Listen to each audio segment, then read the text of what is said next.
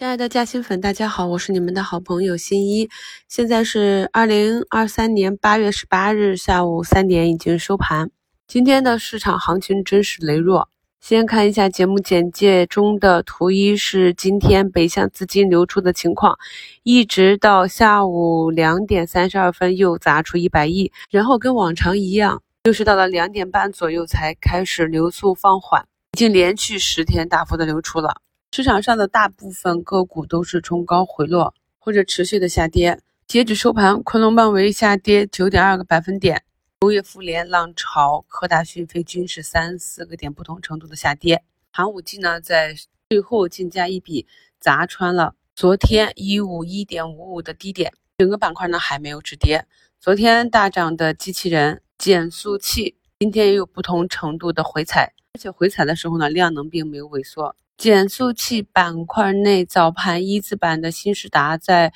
午盘前后也是开板，包括下午突发涨停的前期汽车零部件的龙头浙江世宝，封板也是非常的勉强。像这样两个涨停板，大概率呢仍旧是资金兑现的一个卖点。下周一呢未必会有好的溢价，整体市场上没有什么赚钱效应。现阶段啊，除了中长期的主动买套。业绩成长型持股，本期的市场行情也是弱到了冰点，但这就是市场底部的感觉，让我又感受到了去年四月底和十月的放量下杀，以及疫情管控放开之后十二月的无量下杀，就连底部啊刚刚走出近期本阶段行情的医药电商、医药商业啊医药股里面的资金都扛不住了，近期涨幅还不错的板块。遭遇了资金的集体出逃。图二呢，就是上证当时几个区域的走势，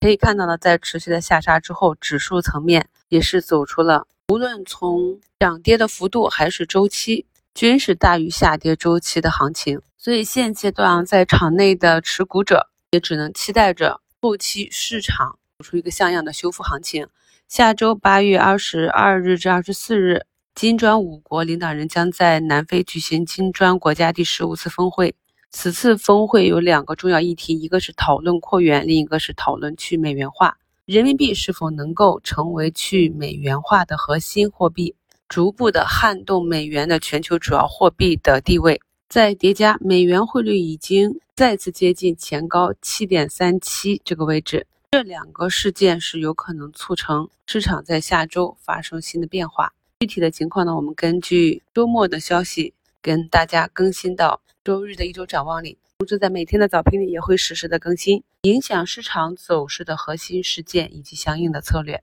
近期的行情让很多持股者是非常的难受，我也是在股评节目中连续三天去晒我的持股情况了，朋友们也可以看到，基本上每天也是冲高回落。今天这一天的下跌呢，就直接跌掉了两天的反弹。早盘还有一个点的冲高，即便是进行了活动仓的减仓，由于底仓的份额比较大，所以最后还是跟随市场，全天的账户是下跌了两个百分点。在这种下跌的时候，通常个股的跌幅呢是大于指数的。所以从图形上来看，虽然指数没有再次跌破昨天的低点，但是大部分的个股的走势呢仍然是弱于指数。目前呢，就是黎明前的治安时刻。至于后期会有什么样的事件刺激着市场重新活跃起来，场外的资金愿意进场买票，我们目前还需要观察和等待。但是当它发生的时候，我们就能够敏锐的在第一时间察觉到，比如说降印花税、降低科创板的开户门槛、